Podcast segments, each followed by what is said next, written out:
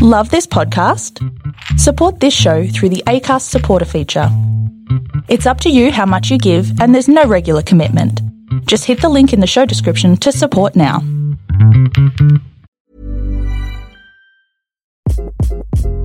Hi, this is Craig Robinson from Ways to Win, and support for this podcast comes from Invesco QQQ. The future isn't scary, not realizing its potential, however, could be. Just like on the recruiting trail, I've seen potential come in many forms as a coach. Learn more at Invesco.com slash QQQ. Let's rethink possibility. Invesco Distributors, Inc. Ever catch yourself eating the same flavorless dinner three days in a row? Dreaming of something better? Well, HelloFresh is your guilt-free dream come true, baby. It's me, Keke Palmer. Let's wake up those taste buds with hot, juicy pecan-crusted chicken or garlic butter shrimp scampi. Mm. Hello Fresh. Stop dreaming of all the delicious possibilities and dig in at HelloFresh.com. Let's get this dinner party started.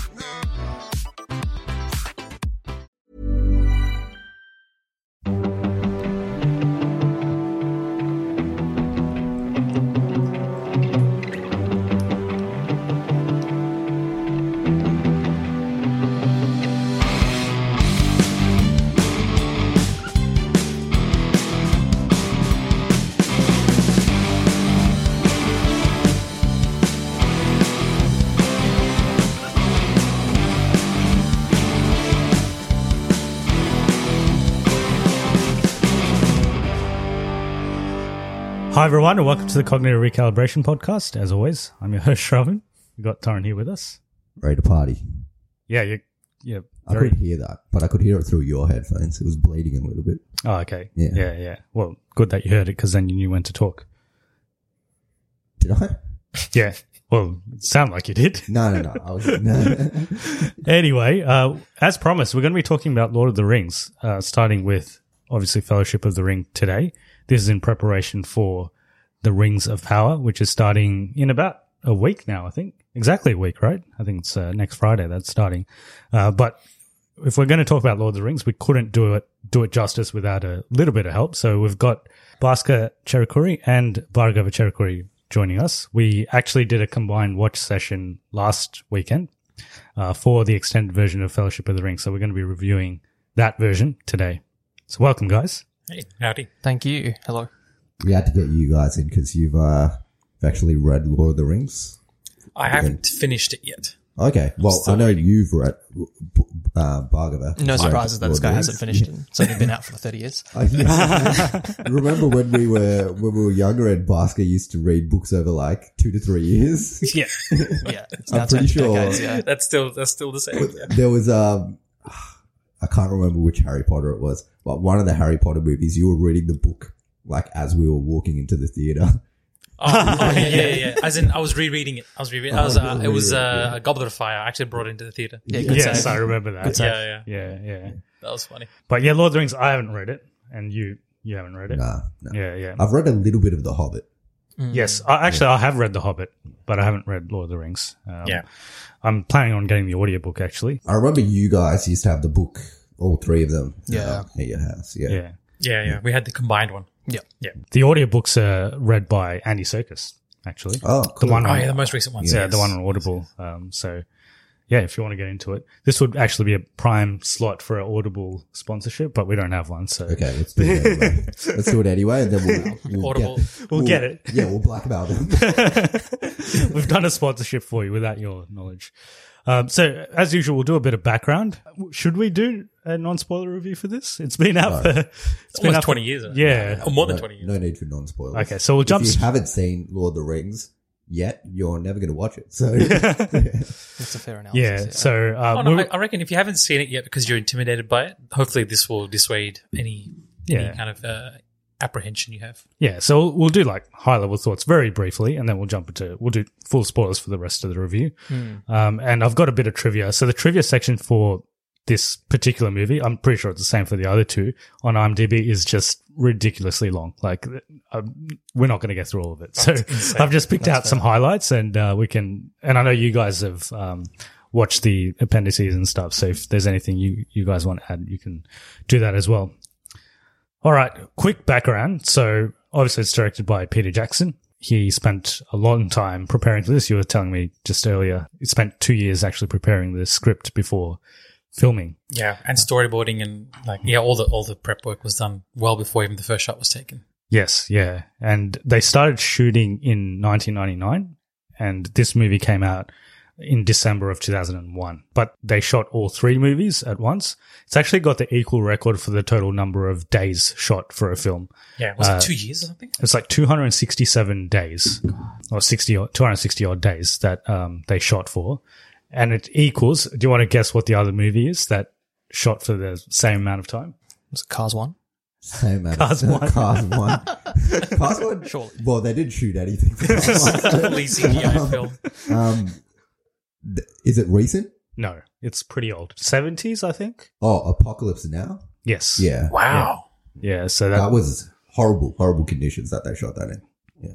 yeah. insane. So equal, equal longest in terms of shooting, except that this is three movies and that was one movie. So anyway, in terms of the box office, so firstly, budget. So budget was 93 million, which I mean, it's not adjusted for inflation, but it is still pretty low considering the output that they've got. Like most movies these days are, you know, She did get that. Could you try again? Siri didn't get it. Okay. Oh no. Um, yeah. Not from you. Um, yeah, so most movies these days, blockbusters are about 200 million. So it is, it is, uh, not as expensive as it, as it looks. Box office wise, do you want to guess how much it made box office wise? I reckon Bhaskar knows this off. No, no. I, I actually, I, I wouldn't have a clue as to how much it made. I, I know it was very well critically received, but I don't know how much it I made. think it's box around the four hundred thousand region. Worldwide? Yes. Uh, no. It's- Say so, thousand? Thousand. Oh no, million. Four hundred million. like four hundred thousand. So it didn't even break even worldwide. just, just we watched it Yeah, yeah, yeah. many times. No, no. Nah, two, 2000, 2001. I'd say 200, 300 mil. no. So it It'd made, be more than four hundred million. it's more, it's, uh, 897 million. Wow. Adjusted for inflation, it's 1.4 billion. Yeah, wow. 1.4 billion. So, um, yeah, it's, it's, it did extremely well, but four the, hundred domestically. which domestic, US domestic, probably. That's incredible. In some- Whichever in some fits domestic, 400. it's it's I, I, it's very it's incredible because of the Hollywood accounting thing that goes on. New Line actually claimed they didn't turn a profit for this film. Oh yeah, Ho- Ho- Ho- Hollywood accounting they It's use it as a tax write-off. So they say every movie doesn't make a profit, and then they don't need to pay taxes on the profit. Which is a which is a Yeah. blatant. Uh, yeah, Which is also why they're writing off all those um, Warner Brothers movies. At the yeah. Well, they're just complete tax write-offs. Yeah. but most movies are claimed to not be profitable yeah, because they say the marketing cost is double that of the production cost. So for how much did this cost to make? 93. Ninety-three million. Yeah. So they'll say the marketing cost was two hundred million. Yeah.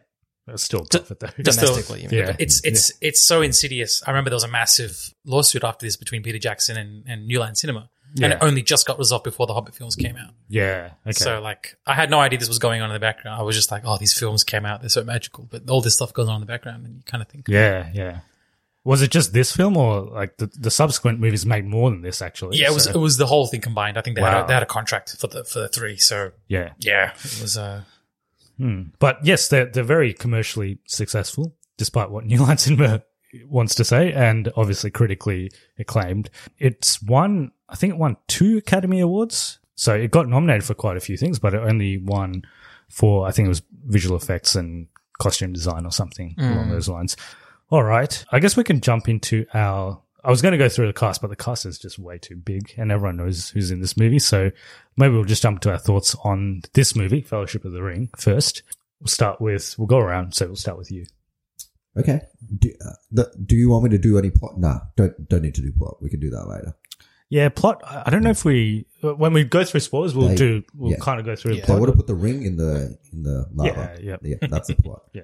Um, there's a little bit more to it, but that's the simple, that's like the simplified simplified version. Yeah, There's nothing more to it. so I yeah. there's nothing. More to it. Nothing yeah, more. That's it. Yeah, yeah. it's just a road trip, and they're and they're Well, trying to put, yeah. when you ask, because our parents have seen these movies, when you ask my mum what the plot for this is, she's just like, yeah, why don't they just go and put the ring in the lava? Like, what, why is it taking them so long to do it? So Oh, that's, man. that's her explanation for this every time. So yeah. Yeah. Anyway. Um, okay. High level thoughts. Um, I haven't seen this movie in a very long time. I don't think I've seen it in like over 10 years. It's been, it's been a very long time. Wow. But it holds up very well considering how long ago it came out. So like the visual effects are quite amazing. And I think it's the, yeah, the combination of the practical uh, effects and visual effects that makes it look so good. It came out 2001. One. One. Yeah. Yeah. No movie from 2001 looks this good. Yeah. You Well, some, some movies from like this year don't look this good. Yeah. So, Yeah. Obviously, there's still some parts that are dated, but for the most of it, it looks amazing. Um, the cast is very good. Um, this, I, I, this is a slight negative. I don't know if everyone agrees with this, but I don't think Elijah Wood is great in all three of these. Um, but I think that other than that, the rest of the card is cast is really good. Overall, it's it's it's just a really good good time. It's doesn't take itself too seriously, but it is serious. Um, there's like moments of levity. It's yeah, it's handled very well, and it's an ensemble cast as well. It's like it's basically like an Avengers movie with in terms of the cast, but they handle it quite well, giving every cast member enough to do. So yeah. overall, I think technically it's probably the thing that stands out the most for me. But other than that, it's it's still amazing on all fronts. Yeah. I, I think it Yeah. might be my favorite out of all three of them. But we're going to watch but the next. we're going two. to watch the next two, so maybe not. Yeah. But yeah. I think this is my favorite. Yeah. Fair enough. Yeah. Bhaskar, what about, what are your thoughts? Wow. Um, watching this again the other day was just like a big trip down memory lane. You know, Yeah. it's. Uh, I, I know a lot of people have reviewed Lord of the Rings in the past, and like, yeah, the cultural zeitgeist it's had, it still continues to this day. Still, people are still coming on board. I feel like I might go different with my approach to this film. I'm going to talk about the emotional impact it had Yeah. because everyone can talk about its critical and its technical, uh, you know, mastery. For me, I remember watching it as a kid, and I was like, the first time I saw the trailer for Lord of the Rings, I just thought it was a fantasy film that someone wanted to make. I didn't know it was based off a book. I didn't know it was based off anything existing. I was just like, this looks really, really, uh, fantastical and magical, and I just I want to watch what this is about. I don't care about the characters. I'm, I, I didn't recognize any of the actors. They were all new to me at the time. I didn't recognize any elements or it's the first time seeing anything like this before. So like when I saw it, I was only nine years old, ten years old. 2001. So we would have been 2001. Oh no, we would have been 12, 13, 12, 13, yeah. around I that think ripe you would, age. You would have been 12. Yeah. yeah, yeah, Yeah. So we, we were teenagers, just get entering into you know uh, teenage years, and it was sat, I sat through that film not not knowing what Lord of the Rings was about, never heard that name ever, and I was just blown away by the film because it was so uh, it, it was so enthralling. It kind of really just dives deep and puts you in the film. It's that it's that kind of thing where you know how people are getting into like Dungeons and Dragons now. And I'm playing like, you know, party, massively multiplayer influence. online games. Like this was the OG dungeon crawl experience of watching a team and you have, you know, you have your ranger, you have your mage, you have your, your little, uh, you know, uh, hobbits going around and like And watch them. Yeah. And just watch them dive into the most ungodly environments where you don't know what's going to happen. Yeah. It's, it is an adventure. Like you kind of feel like you just thrown into an adventure. Yeah. So like it- it's I, I recommend this movie to everyone who hasn't seen it because it's just like if you've ever had an imaginative kind of uh, experience with a book or with a uh, you know a TV series, like this is something that starts many people off on that journey. I'm pretty sure this was the film that got me starting to appreciate filmmaking. Before this, I was just watching films like you know Steve- Entertainment. like Steven Spielberg films and going, oh, that's really cool. I wish I could fly like Hook, uh, like Peter Pan doesn't hook, or I wish I could, you know, be Mowgli in the jungle. This was the first one where I was watching, going, how did they do this? And it actually got me thinking about behind the screen and, and what goes into making something so magical. So, Yeah. really, really culturally uh, and personally, like uh, important film.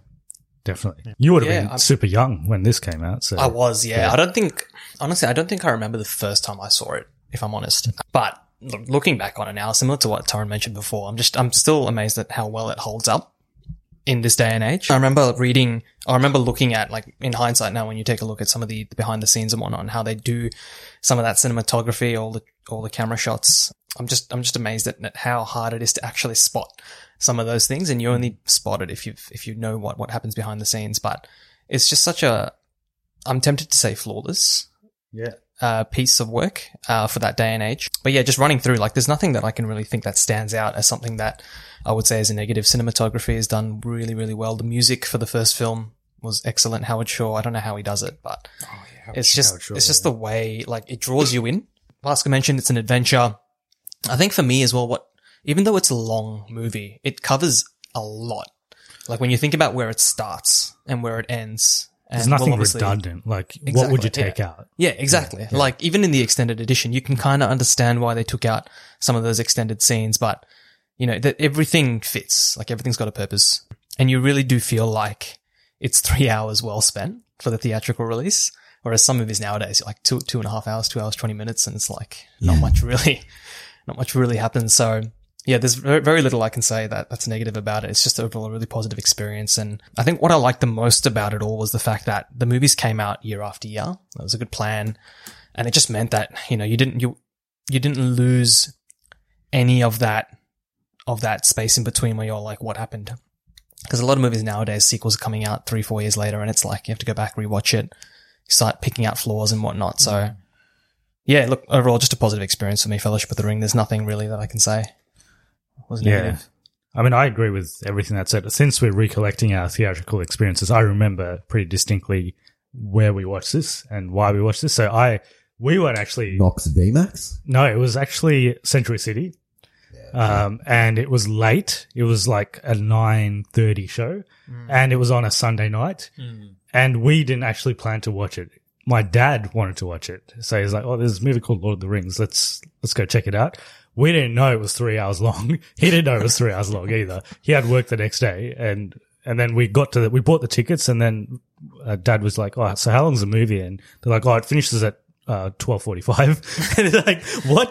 That's the three hours. But then we, we'd already bought the tickets. So we went in and, um, yeah, it was like the biggest surprise for me because I, I'd only seen one trailer, uh, when we watched Harry Potter and the Philosopher's Stone, the theatrical trailer, and then went in pretty much blind. Like it doesn't happen these days where you go into a movie not knowing anything about it. Yeah. This was one of those experiences and yeah, c- complete surprise. And I, and it, and I didn't even know that there was two more movies. Yeah. So it ended. I'm like, oh, that's an abrupt end. Like, aren't, aren't they going to finish it? And then realize that there's two more movies coming out. So yeah, got me completely hyped. And that, that was a long year of waiting, waiting for Two Towers to come out. so yeah, no, it was a great, great theatrical experience back then. And in terms of my thoughts on the movie now, it's like, like you all said, it's still, um, it passed the test of time with flying colors. It's, it's amazing in terms of how it looks now. The main thing for me is, like I said, the emotional impact. Like there's a lot of, and this comes from the writing of J.R. J.R.R. Tolkien, obviously, but the philosophical undertones that are in this movie. And I'm going to play a, a scene when we get into spoilers that really resonated with me now. Something that Gandalf says. It was stuff like that, like those philosophical undertones and just the depth in, in the characters and, and the dialogue, uh, that really resonated with me this time. Uh, and also the camaraderie within the fellowship because they, they only join the fellowship halfway through the movie. Correct. So that they, they really set it up in the first half. And another thing that, that kind of resonated with me this time was that, um, you spend a lot of time in the Shire. And like, I remember back then, like, oh, why, why can't we just get into the action? Like, why are we spending this time? But it makes sense now because you need to feel the sense of being out of, out of the Hobbit's comfort zone. So spend time in the Shire so that hobbits live in this very peaceful Shire. It's very quiet, very slow. And then you see Frodo and the rest of the hobbits move out of the Shire and in chaos, essentially, like a lot of danger. And you feel that because you know where they've come from. So it, it really takes the audience on that journey. So I, I really respect that they took the time to, you know, just have that Shire, uh, sequence and everything that happens there. So yeah, I mean, I could keep talking about this, but uh, we should probably jump to spoilers soon. Obviously, this is a masterpiece. We've still got two more to talk about, but I really like Fellowship of the Ring. When it came out, uh, after I watched all three, I would, I was actually ranking this second. I liked it better than Two Towers. and then Return of the King was on top. But let's see what happens this time around. Absolutely. I, I had the same ranking when I was younger, but I think, uh, well, we'll find out when we watch Return of the King. But I think I've I don't like it as much as I did. Um, it's got cool parts though. But I think this this is the only movie that the Fellowship is actually together. Yeah, that's true. Yeah. Yeah. Other They do split there's them no up. Other movie when they're together. Yeah. it's it's quite a nice feeling seeing them together and like that initial you know the journey and they're all kind of protecting each other and it, it's kind of nice i kind of uh, when you're watching the later films you kind of feel that separation of the fellowship and it's like oh, you- you're following three separate storylines and you don't see them reunite until the very end at which point they kind of just spend some time and disband again Yeah. Well, the very, they meet at the very end when all the tension's kind of gone as well. So yeah When the ring's in lava. it's a, it's already in there. the- Yeah. the ring has, when the ring has yeah. dissolved Spoilers. yeah. Uh, There's one point I wanted to follow on what Robin said about the that establishing that sense of comfort in the Shire before throwing this party in the deep end, and I feel like that was done masterfully on many levels. One of them is like the opening crawl to the film is like the camera pans over the map of the Shire, and it shows like uh, Bucklebury Ferry, you know, the, the great big tree and Bag End, and slowly zooms out. It's very careful not to show too much of the world. It just shows that little neck of the woods. Yeah. What what Bilbo grew up around and like, you know, spending his youth in the woods of uh, you know, the, the Took Forest and and coming around like like the, the boundaries of his world is the wild. Which is just like the natural trees and that kind of stuff. When they go and they leave the Shire, and you know, Sam has that beautiful moment of, you know, this is the furthest away I've ever been. But when they actually leave and they go past Weathertop, you never see the map again. And every step is like uncharted territory. Something new. Yeah. Yeah, even Rivendell is like these guys have never been Rivendell. Yeah. It's just weird. And then they cross Moria, and it's just like It's the furthest it's ever been. it, it's, it's like yeah, every step is literally. And um, we'll talk about that YouTube video online. Yeah, it's like that seventy-two hour long video. But that, that that feeling of just being completely isolated and like you don't know what's around the corner or what's hiding really mimics the feel of the books. Because when you when you read the books for the very first time, on the left sleeve there's a map of Hobbit, Hobbiton and the Shire. The actual world map is on the very other end of the book. Ah, okay. So it's like it, it's a bit intimidating for you to go past everything, and you you do, you're free to look at it, but it's like what's familiar is what you start off with, Hmm. and when you look at the world map, it's on the very end, other end of the book. So it's like, yeah, it gives it the Peter Jackson really thought a lot about how much he wants to convey that sense of adventure. Any non-spoiler comments that we want to make? Obviously, cognitive recal. I think everyone's going to give it a. We should probably have another scale for this movie, to be honest, uh, uh, other than cognitive recalibration and regression. But yeah, obviously we recommend it. Definitely go watch it. Um, watch the extended editions. I think it's worth the time investment. Yeah, Yeah.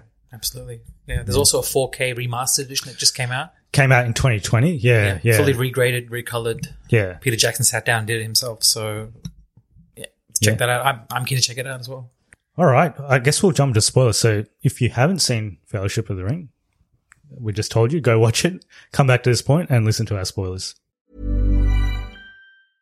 I'm Sandra, and I'm just the professional your small business was looking for. But you didn't hire me because you didn't use LinkedIn jobs. LinkedIn has professionals you can't find anywhere else, including those who aren't actively looking for a new job but might be open to the perfect role, like me. In a given month, over 70% of LinkedIn users don't visit other leading job sites. So if you're not looking on LinkedIn, you'll miss out on great candidates like Sandra. Start hiring professionals like a professional. Post your free job on linkedin.com slash achieve today. Hold up. What was that? Boring. No flavor. That was as bad as those leftovers you ate all week. Keke Palmer here, and it's time to say hello to something fresh and guilt-free. Hello Fresh. Jazz up dinner with pecan-crusted chicken or garlic butter shrimp scampi. Now that's music to my mouth. Hello Fresh. Let's get this dinner party started. Discover all the delicious possibilities at hellofresh.com. Hey there, it's Michelle Norris. I'm host of a podcast called Your Mama's Kitchen. When I travel, I'm usually looking for a way to find a taste of home when I'm not at home. And one of the things I love to do when I am at home is entertain. And Airbnb allows me to do that. When I was in California recently, I rented a house that had a great kitchen. And when we were sitting around the table, we we're all thinking, we're in someone else's house. Someone could be in all of our homes as well. If you have a home, but you're not always at home, you have an Airbnb. your home might be worth more than you think. Find out how much at airbnb.com/slash host. Wow. Nice. Yeah. What you're hearing are the sounds of people everywhere putting on Bombas socks, underwear, and t-shirts made from absurdly soft materials that feel like plush clouds. Yeah, that plush. And the best part? For every item you purchase, Bombas donates another to someone facing homelessness. Bombas. Big comfort for everyone. Go to bombas.com slash ACAST and use code ACAST for 20% off your first purchase. That's bombas.com slash ACAST. Code ACAST. I mean, we can go. We don't have to go through every story because we will literally be here for four hours if we Oh, do that. yeah. So we'll we'll go through high level what we think. But there was one part that I wanted to um, that dialogue that I wanted to sort of discuss because it kind of foreshadows everything that's going to happen. Firstly, and almost very relevant to what we've been through in the last um, two years or so. So Mm. let's watch. It's a pity Bilbo didn't kill him when he had the chance. Pity. It was pity that stayed Bilbo's hand. Many that live deserve death, and some that die deserve life.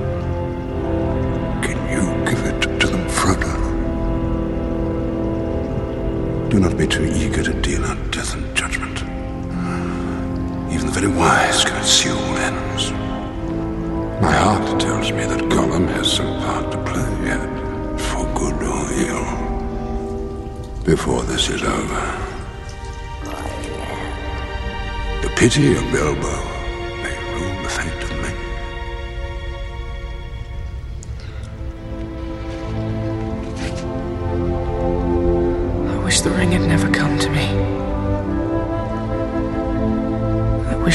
happened. So do all who live to see such times, but that is not for them to decide.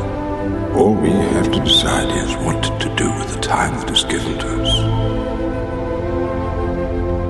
There are other forces at work in this world, Frodo, besides the will of evil. Bilbo was meant to find the ring, in which case you also were meant to have it.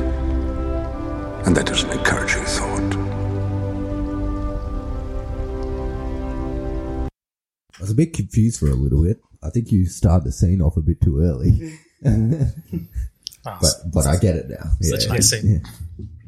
Yeah, the words about Smeagol were very, very moving indeed. Yeah, no, I was, what, what's, what's he what's he guarded from this?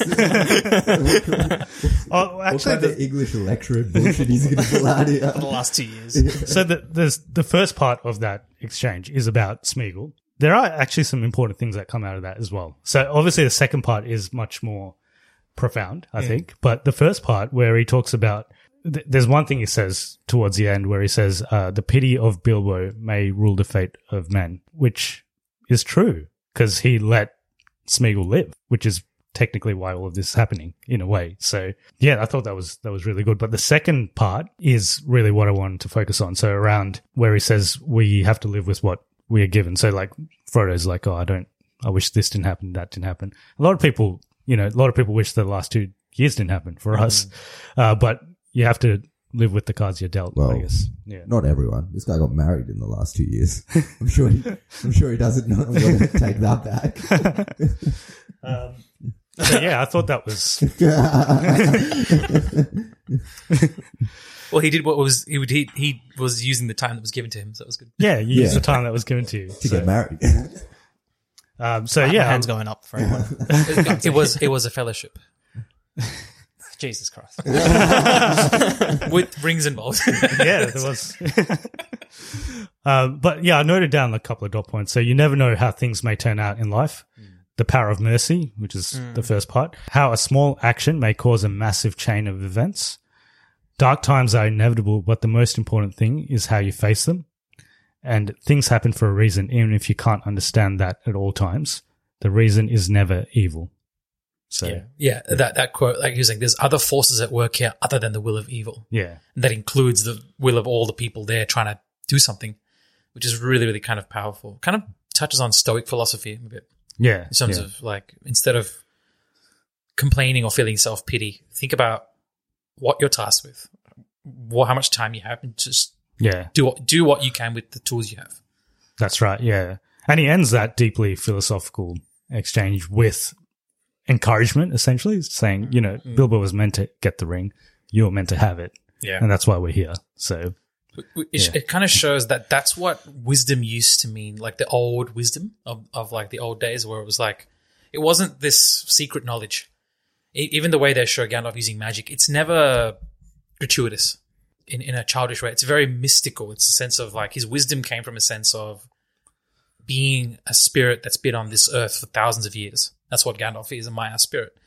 So Bhargava would know more about actually the origins of this. But Mm. can you speak to like what when he's talking about there are other forces at work here? Do you think he's re- referencing like the gods of the of the realm, or, or like the the spirits and the Maia spirits?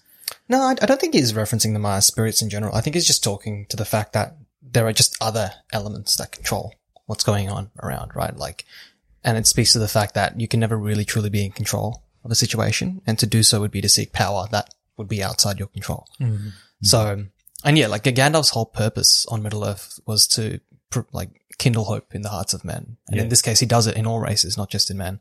And that's the best part about a character like that. It's like it's that character that you kind of wish you had in your life, kindling hope, providing that encouragement, and doing it in a way where you say as few words as required, but the Mm. message gets across. and correct me if I'm wrong, but this exchange in the book actually happens much earlier. Mm. So uh, it's before they get to the mines. Correct, yeah. But I think this placement actually works really well because they've actually been through some peril.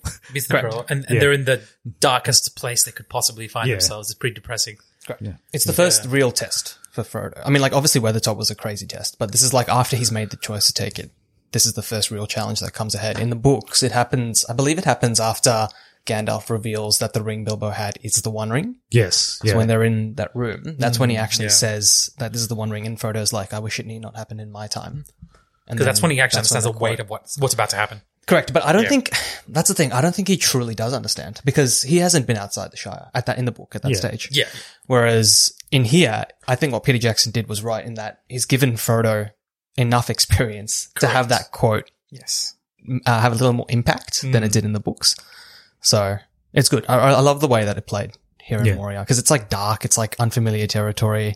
Even Gandalf is like kind of lost in the way. So it's like, it's that when that figure who's always there is also kind of lost, that's when you truly feel Yeah. kind of helpless, right? So it's a great, great scene. Yeah. Yeah. And I think the great thing about this whole trilogy is we watch a lot of movies now where we're like, oh, that character was a bit dull. Like there was nothing to them. They don't have a personality. Every single character has their own unique personality in this trilogy. Um, no, even if the, the most minor characters, like you don't spend that much time with some of the fellowship, but even then you can say their character, what their character's like and their unique character features, which is, which is really refreshing in, after watching a lot of movies where that's definitely not present.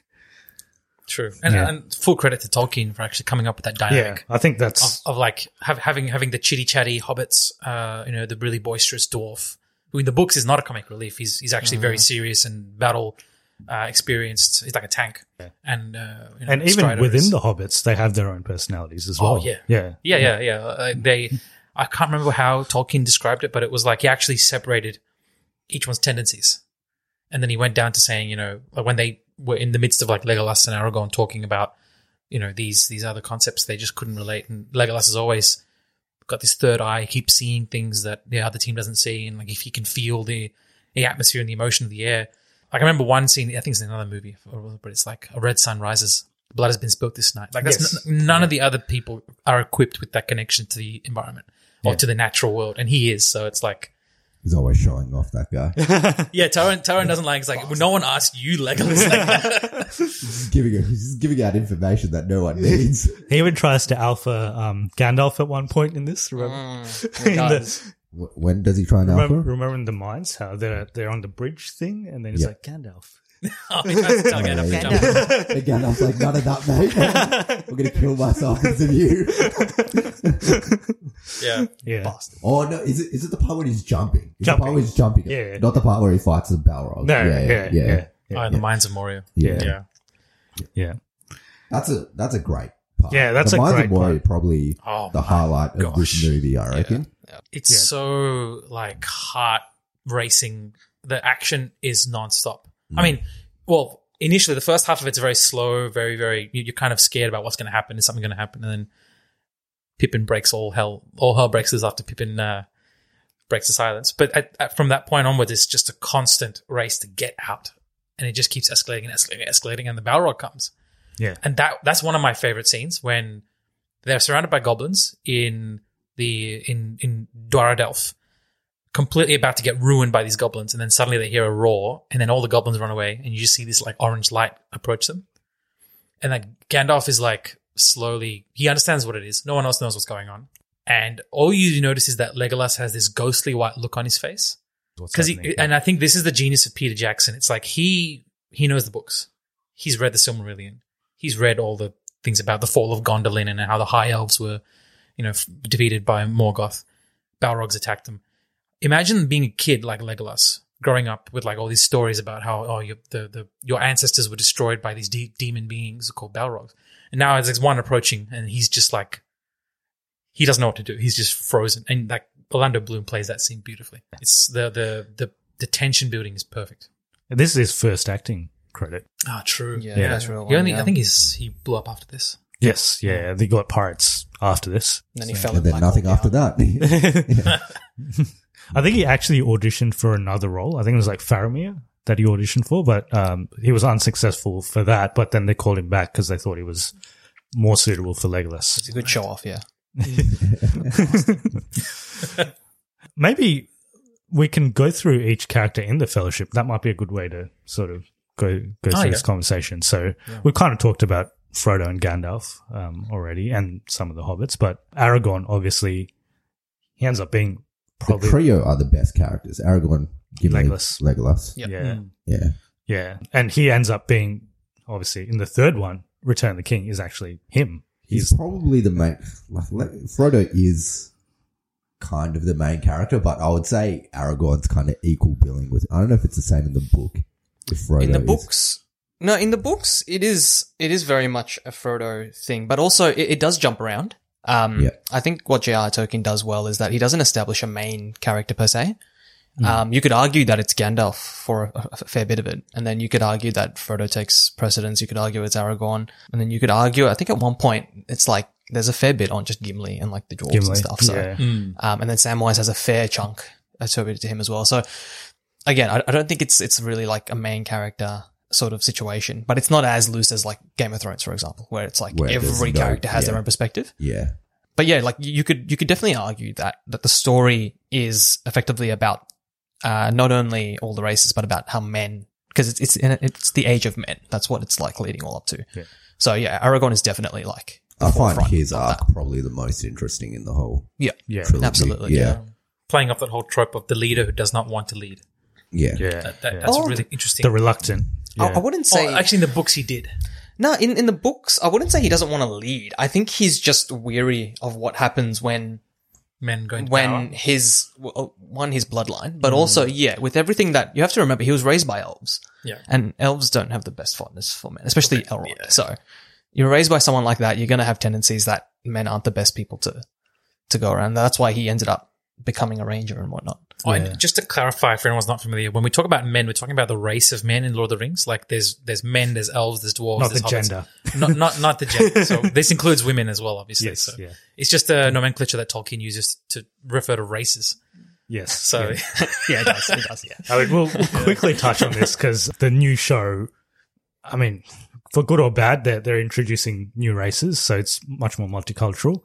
But it never bothered me that this wasn't multicultural, to be honest, because uh, you said it last time when we were watching, last week when we were watching the movie, that it's geographically specific. Like in this part of the world, there are white people. That's it. Oh, yeah, it was Yeah. it was based off of European, uh, like Highland. High, it was a high fantasy based off of very European.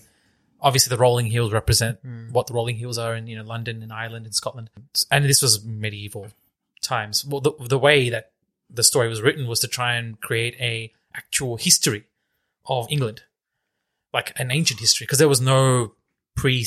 Uh, th- there was no law of English law. Most of English law, like King Arthur and stuff, we saw this in documentary, is attributed to the Normandy, to the Normans. So it's like the French. It's not actually English. So, and Tolkien actually does write. There are cities to the south. there are legions of countries to the east that have slightly Middle Eastern, slightly African heritage. And this was what it, you know, battle and, and kind of the high fantasy series was like.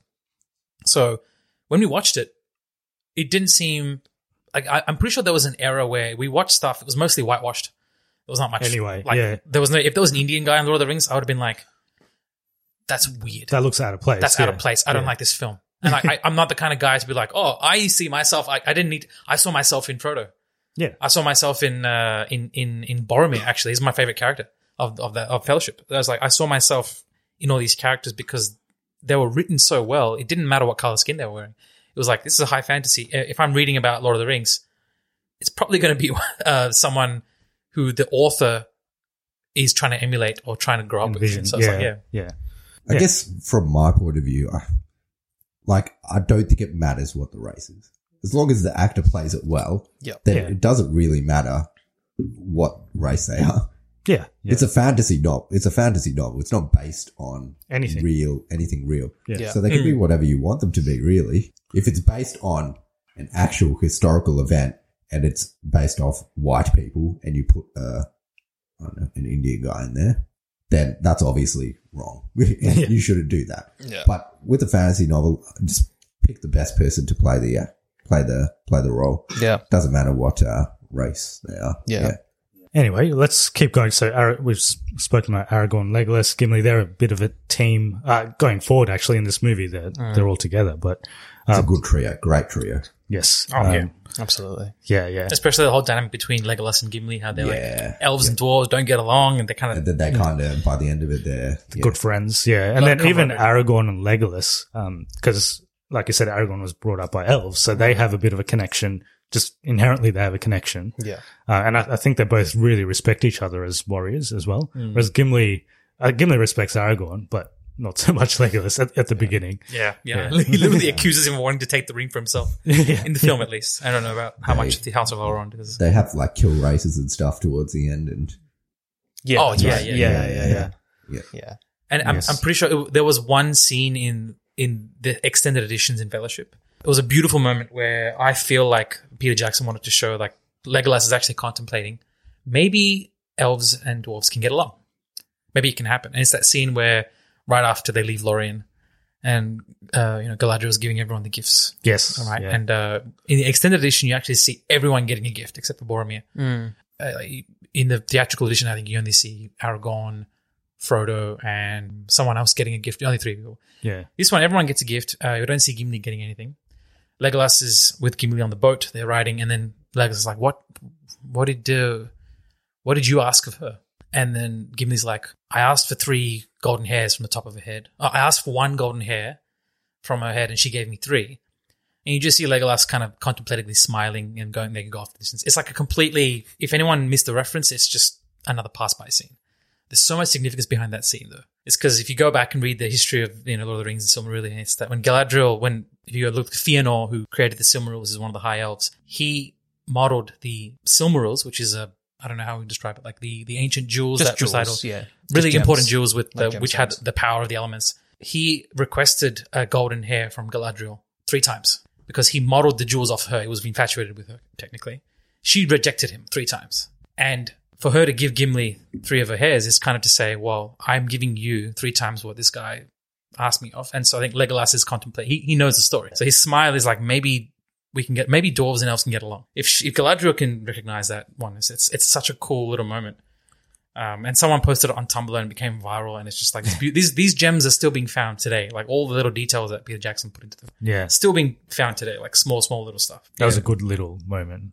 Yeah. I, I didn't know about it until it's good that we watched it together because then I got that insight. Yeah. And like after that moment, like Legolas actually tries to be more friendly around Gimli. Gimli was always a bit hostile. Legolas wasn't really hostile, but you could tell that he didn't really like him either. Like you could tell that they didn't like each other, especially in that when they first formed their fellowship. Uh, so that they're in Rivendell, and you know you've got you got everyone meeting, and um, that, that scene is one of the best scenes as well in, in this movie. Gimli hits it with his axe, and um, you know even in that scene, you see, everyone starts fighting. Like you, you can see that the men start fighting, the everyone, like everyone, everyone's Yes, just open yeah. open Discord. Yeah, Yeah. and even Gandalf's like getting in there as well, and um, and Frodo's the one that stops it in the end. But that that's a that's a great scene. I think it's because, like, an element of it was the fact that they're all royalty. Like, if you look at all the Fellowship members, except the hobbits, obviously, but Yeah. like Aragorn, future king, Boromir, he's the son of the steward, Legolas, Prince of Mirkwood, and Gimli's the nephew of Balin, Lord of Moria. It's like coming from highly opinionated and very privileged backgrounds, Privileged, I suppose. But it's like, that's where those arguments stem from. And it's where that, I think it's, it's where that kind of that bias might, may, may come from, at least with the elves and dwarves. It's that if you, if you, and I guess the Hobbit movies kind of touch on it. I'm not sure if they do it too well, but the fact that that opinion is so ingrained in them, it's like mm. it makes sense because they come from that royal background where those opinions would be like thriving Yeah, at that, at, at the heart. So, Yeah, yeah, it, it touches true. on that idea of prejudice that transcends generations. Yeah. because that that prejudice between elves and dwarves has been there since the older the older days, Since which is like of thousands time. of years ago. since the dawn of time. Yeah. This is dawn of time, and it's just like, how is this generational race prejudice continued on to this day? Uh, and and you see the the fallout of it, and even like Elrond is talking about men with disdain, like saying, Yeah, that's men are weak. Yeah. You know, the age of men is over. Yeah, there's no hope in that line. That's and right. it's like Gandalf is looking at it all, going, "You guys are squabbling like children." yeah, There's even that scene where like, everyone's fighting. Is like, as you argue, Sauron's power grows, you'll all be destroyed, and he, he no one's listening to him. yes. So it's like it's really it's really interesting to see that that um, It's very o- much overseer. real world kind Definitely. of stuff. Yeah, Definitely. that Yeah. Oh, is there's kind of so put in many there. applicable themes to today. Yeah. definitely. Yeah. Yeah. Yes. somehow it's become, I mean, it, I think it will always be applicable to, Yeah. to stuff happening in the real world in some, some way or another. It's interesting that you bring up that everyone is royalty. Um, this is going, I still remember this dialog Mm-hmm. going all the way to Return of the King. The very, one of the very last scenes, there's like 20 last scenes in that, but one of the no last one scenes bows where to you. Is it when no one no one bows to you. Yeah. Um, So the only non-royalty Yeah. were the hobbits and everyone's bowing to them. Yeah. So One of the twenty endings in that movie. we'll, we'll get to it. Yeah. yeah, That was a really nice emotional scene. Boromir. You Boromir. haven't talked about Boromir. yet. Oh yeah, Yeah. Boromir. Yeah, Sean Bean. He's yeah. When I was when I first saw it, I probably didn't appreciate the character as much. I'm like, oh, this guy's just a bit of a dick.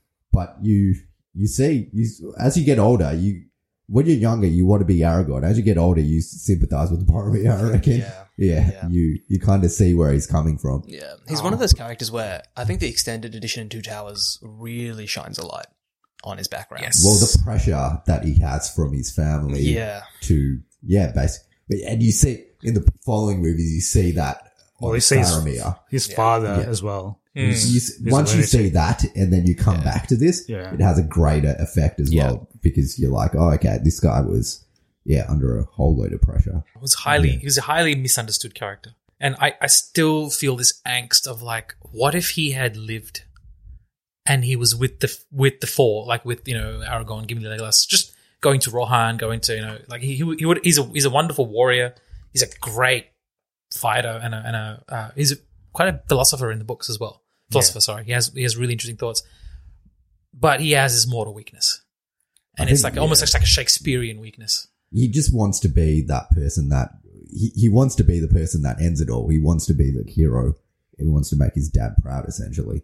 But he'll do whatever it takes to E- get there. Yeah. Even more so, he, he's, he's actually his entire appeal of "give me the ring so I can save my people" is actually very noble and absolutely makes sense on paper. He just simply doesn't acknowledge that he has a weakness to this power. yeah. That he can't see that it's going to drive him mad and, and drive him to do things like he was going to kill Frodo, like Yeah. straight up going to. It was about to kill him, take the ring, and uh, he doesn't see that until it's too late.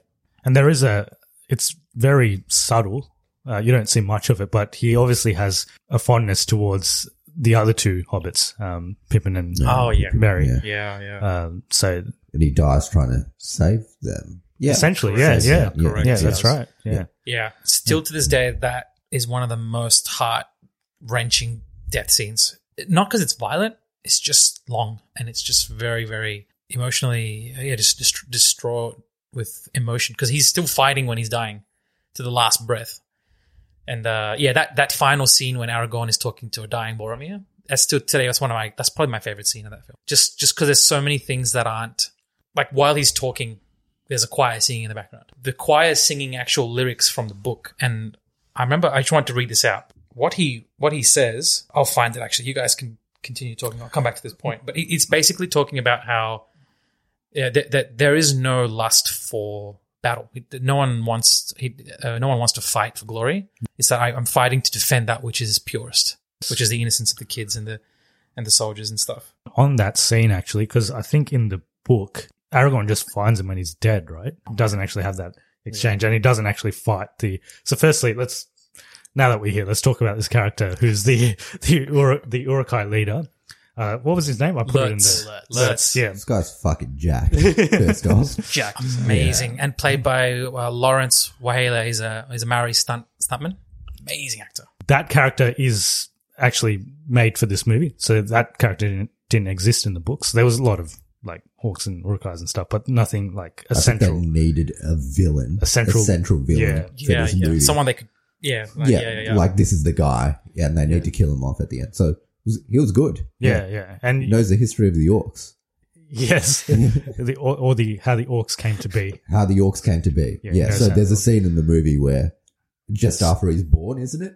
Yes, or Yeah, like yeah, after it's yeah, from the created, spawning pits in it's Isengard. Yeah. Yeah. Yeah, yeah. Yeah. And then um, Saruman. Saruman asks him, "Do you know the history of the orcs?" Yeah, Yeah, Yeah. He does it. Well, he he does. doesn't answer him. yeah, yeah. I don't blame him. He's only like He's four. like he's only five four. minutes old. He's only five minutes old. That's his expression. It's like, how would I know that? I don't know English, mate. Yeah. what the fuck are you saying? Yeah, I, I show that scene to my wife whenever she's like uh, trying to explain something to me that I, like I don't know anything about. I'm like, "That's you. This is me. You're Saruman." Yeah, so that that guy obviously they introduce that guy, but he he plays a very effective role because he kills Boromir, and then uh, almost immediately you get you get released because Aragorn comes and fights him, and they have a very good battle. Uh, and you were saying that one of the stunts was um, was wasn't meant to be the way it turned out, but they, they kept the scene anyway because he chucks a was it a blade or, or a like dagger? His, yeah. dagger. Yeah, Um, yeah, and This, this was in the director's commentary. That's why I couldn't Yeah. find it when we were going through it. Yeah, like Lurtz picks up this dagger and chucks it straight at Viggo Mortensen. And it was not meant to be a direct throw. It was meant to be an off, off like off angle throw to kind of throw it in the direction. Then they would cut it, then reshoot another scene where the blade's flying close to Viggo and he kind of hits it out of the air. No, what happened was Lurtz, the guy who played Lurtz, he had prosthetics over his eyes. He couldn't see. He threw this knife, which was a metal prop. wasn't sharp, but it was a metal prop. Threw it straight at Viggo Mortensen, directly at his face. And then Viggo batted the knife out with his prop metal sword in midair on the first take. And it was like they they shot it, and it wasn't this wasn't shot by Peter Jackson, it was shot by the second unit. So Peter Jackson didn't know about this. It was done by the stunt team. And so when they shot it and they filmed it, they did it one take, they ended it, and someone told Jack Peter Jackson like he actually hit the blade out of the air, and Peter's reaction was like, "Oh, oh, really?" Like just amusement. Yeah. So it, it comes off really well in the film. I, it's Which just one of to those. say, if that didn't happen, that, that could have been the end of that movie. Could have been. End of the trilogy, If he right? just the, the actor for Lurtz being on trial for killing Viggo Mortensen. oh yeah, we would have just seen like a small news article somewhere. What's, what's the uh, what's the guy? Alec Baldwin. Yeah, it could have Yeah. been an Alec Baldwin Oh, sesh. Yeah. oh yeah, Yeah. true. Thank goodness it wasn't. But uh, that's just one of many stunt stories that are crazy. That's right. Yeah. And the stuntman, or I think they had a key swordsman that was training all the all the people in the fellowship. Yeah. Uh, and he said Viggo Mortensen was the best best actor he's ever trained with with a sword. So he, he took it very seriously, and he kept the sword as well. after yeah, yeah. movie. He kept this Yeah. like it- Nice sword. in, in the appendices. what They were talking about when Viggo Mortensen was in character. He would he would train at the gym with his swordmaster, and in costume he would carry the sword, go to a cafe, sit down, put the sword on the table, and order a meal and just eat. Like he would take it everywhere he went. It was in character, And ev- people Yes. were just like in you know in white tapu. They were looking, what the hell is this guy? Yeah. You know, he dressed like a medieval swordsman. Yeah. So he- he- well, he at least that was in New. Zealand. If he if he did that in you know America, walking around with a sword, I don't know if he would have gotten away with it. No, it's, it's open carry. yeah, So uh, it's it's cool to see the attention to detail these actors put into the, their roles, and um, yeah, that fight scene with, with Lurtz was was one of the really intense fight scenes. It's and it's, it's kind of funny because I remember there being a lot of dismemberment and blood splurting. Like he cuts his arm off. Pretty bloodless, I think. There's no from blood. watching it There's no again. splurting, right? Maybe yeah. we're Yeah. we watched it when we were young. I remember thinking it was violent when when we were young. Yeah. But watching it now, it's yeah. it's not Yeah, very. yeah, yeah. because that, that's Yeah. that, that's apparently the the line that tr- makes it MA fifteen plus. Yes. it doesn't need blood. Yeah. but there was lots of blood in Moria, so I'm like, what the hell? Yeah. Yeah. Um, but yeah, I, I found that quote by the way. Yes.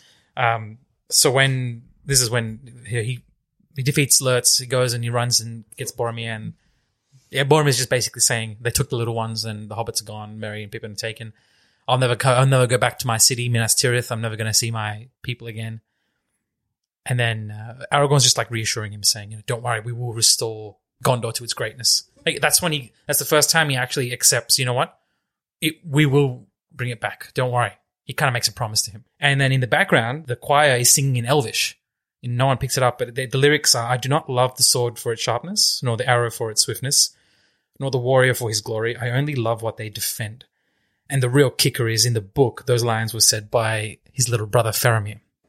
Ah. So they brought that back in, and that, that, that's such an amazing little callback. That that that's really like it kind of hits home as to what the ethos of the of the warrior was in in Tolkien's universe. It wasn't bloodlust. That's what the Uruk-hai was. They were just fighting for bloodlust. So that's not what these guys were doing. While we're on the matter of uh, takes that, that weren't meant to happen, but they ended up keeping, it's not as impressive as Viggo Mortensen's one. But when Gandalf hits his head in in the when he comes to Hobbiton, Oh, in Bag End. in Bag End, uh, that was unscripted. So Oh, uh, yeah, yep. Ian McKellen hit his head, and he just he kind of kept acting. So he, he's like, so that that owl that he says, which is quite quite a big owl, it was a it was a of actual pain. He was in.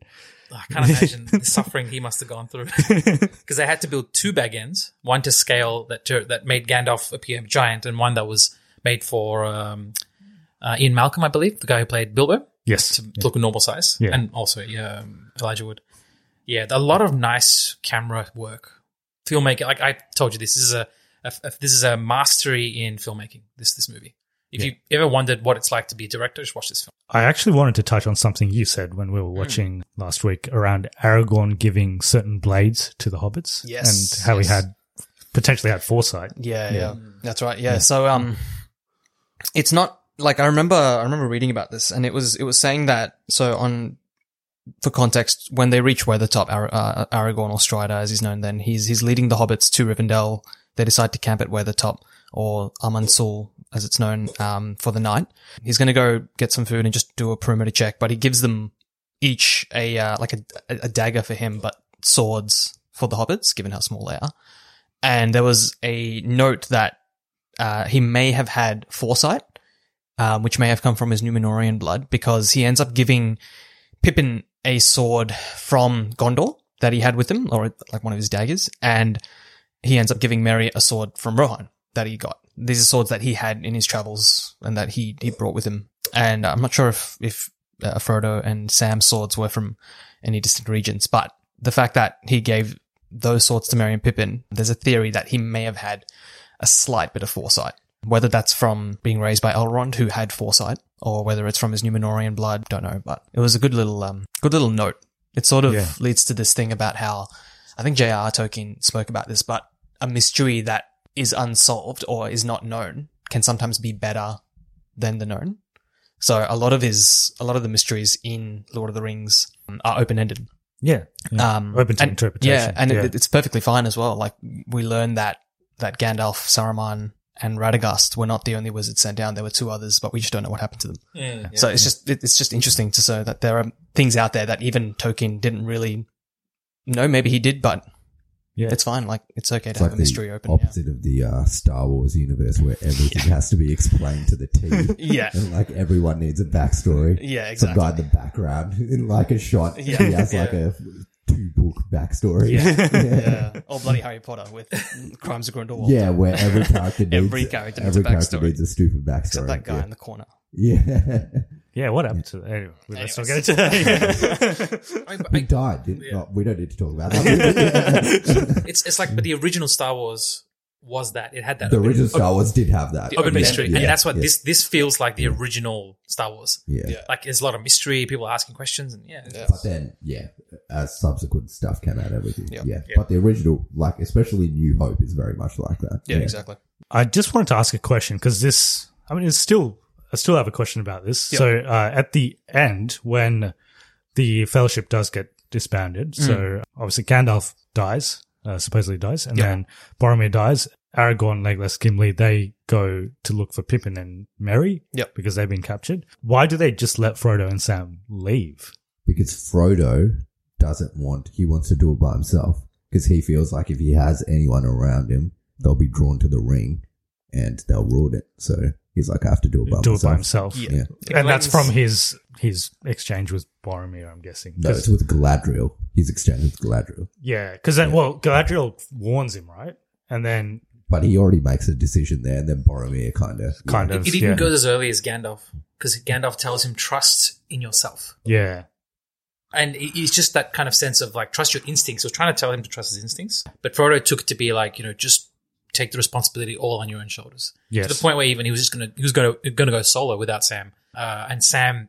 Forces I think it was more credit to Sam to say, you know, I, I don't care, I'm coming with you. because of a Um, promise he made to Gandalf. Yeah. So I have a Yeah. theory about Sam. This someone may have already said this is, and this may be completely untrue. Hmm. But i- is there like homosexual undertones with Sam and Frodo? I, I, this might be totally. Doesn't he? totally- He marries someone after they get back to the show. I reckon Yeah, yeah. until that part, I would say that they. No, th- are- this this was a massive discussion in in the movies Yeah. because un- until the movies were released, there was no discussion of this team because the books didn't, didn't make it seem like that. yeah. Uh, the relationship dynamic that has to be understood though is that Sam was Frodo's gardener. So there's kind of a so in in Bag End, you know how we said that all the members were royalty except for the hobbits. Technically, Frodo was of royalty of the Hobbit town because Baggins Oh, he's like a wealthier. is one of the hobbit. wealthiest families, Yeah, and and uh, you know that Bag End is the biggest house in in in the Shire, right on top of the hill, right? So Samwise was a gardener who's t- considered like his station was one level below the the Baggins, right? So the Gamgees were kind of the you know the the the, the gardeners, the workers are on the same they're on the same level as the Proudfeet. That's how Tolkien describes. There was there was a bit of classism and that kind of stuff. So Sam always revered Frodo as like that master friend who he really wants to protect. That's why he calls him Mister Frodo. Yes. Doesn't call him Frodo or Mister Baggins. even till even in like the third movie, he's calling Mister Frodo. I think. Yeah, yeah. There- There's that reverence. yeah. So that reverence comes across like this, um, uh, this this kind of. It's not a servitude. It's more so of a a friendship that's born out of a need to say, you know what, I am someone who's going to be useful to you. I'm going to be a a, a, a productive member of your team, and I'm going to help you directly. And I made a promise to you know Mr. Gandalf, and I'm going to help you. I, but I still think Sam loves Frodo. I think, that, I think they both Like, love each they- other. they love each other, but not all love- how they love each other. yeah, but they, like not all love do. has to be this kind of overtly erotic No, form. yeah. This one, like when I watched the film, like these two love each other so much. It's like respect of, You, you can know- be friends and oh yeah, I, Yeah. I, I think they're I more than friends. like they're they're like brothers. fri- they're they're, they're like friends, they're like brothers. They they Yeah. they actually kind of uh, they know what this is about. This is a really important task. But Sam yeah. admires Frodo and he loves his qualities and he wants to keep he wants to bring him back home alive. Yeah. essentially. Uh, but at the same time, you can see Sam having this conflict with Rosie. Like he's too scared to ask Rosie out for you know for a dance, and he's like, oh, maybe I'll have you, another rail. if you just watch this movie, I reckon, I reckon you would think that Sam is in love with Frodo because is that the time we live in though? Because back then I never thought that, but Yeah. maybe well, yeah. just watching it now, Yeah. I feel like Sam is in, in love with Frodo. Yeah, yeah. If you watch it today, especially after like Stranger Things and how they're kind of Yeah. trying to show that feeling of, well, how does it feel like for someone to be completely isolated and not being able to show the unrequited love they have for their best friend? I absolutely understand. People watching it today will definitely feel that way. And you know what? I reckon it could be open to interpretation. Yeah, I'm not going to say definitely. that it wasn't that. I'm just saying that the way I saw it was this really nice brotherly uh, love. The, the, the hilarious thing was uh, Dom Monaghan, who plays Merry, played a prank on uh, Elijah Wood during the uh, media junket when he was interviewing it, and Dom pretended to be like a German interviewer, and you couldn't see him; it was behind a video telecast, and he brought this question up in a German accent, saying, "Is there a gay connotation?" And you should watch that interview because Elijah Yeah. Wood just completely burst out laughing and tells him, "No, no, I mean." You know, Sam is married, and also, you know, uh, uh, the, the actor who plays Sam and all that. We're, we're all family men, and we all have. It's like it was a really interesting thing at the time to see how they addressed that issue, or even the topic of it. Today, it'd be completely different, much more respectful conversation. it's- Yeah, Yeah. I reckon it's open to interpretation. Yeah, yeah, yeah, definitely. It's like the way Lurtz loves Saruman. And That's our- and our- and our Saruman. Saruman I think that's loves one Sauron. way. Yeah. hundred percent, hundred percent. Like because Saruman is leading Lurtz on and Sauron is leading Saruman on. Yeah, It's yeah. like that episode of How I Met Your Mother when It's you a have love triangle, Yeah. but it's just a line. Yeah, exactly. Yeah, Yeah. yeah. There- There's actually there's a there's a lot of wonderful bromances in Lord of the Rings. Yeah. Uh, that, that you you can take to the nth degree, like like Just one. like like with with, with Boromir and uh, Merry and Pippin, Yeah. and then later on with Pippin and Gandalf, and then uh, just in general, Legolas and Aragorn. just Aragorn, fuck yeah. already. just just get a room already. Their their chemistry just keeps getting better and better. Yeah. So good. But yeah, like to answer your question though, like so in the books, I'll, I'll say this though, in the books, the plan was never for all of the Fellowship to go to Mordor. It was for Frodo to go to Mordor, and Elrond literally chose everyone based on two things: one, convenience for where they were actually traveling after the mm. Council of Elrond, and also to have one representative from the Free Each. Peoples. Yeah, thing. So okay. he chooses Legolas Gimli. Boromir is going to Minas Tirith anyway. Aragorn's going to Minas Tirith. So like, yeah, we'll, we'll journey along as well. And Gandalf accompanies because he wants to help Frodo along. So the plan was never for all of them to go To to, go, Mordor. yeah, fair enough. But shit goes down the hill when, when Gandalf falls down in Moria. Yeah. Aragorn has to take lead.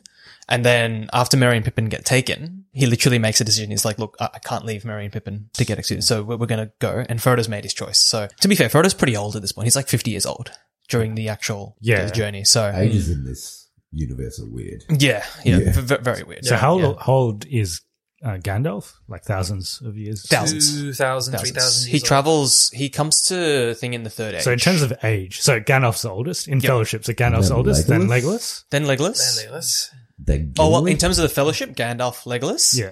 and then Aragorn. No, I think Aragorn. Aragorn's like ninety.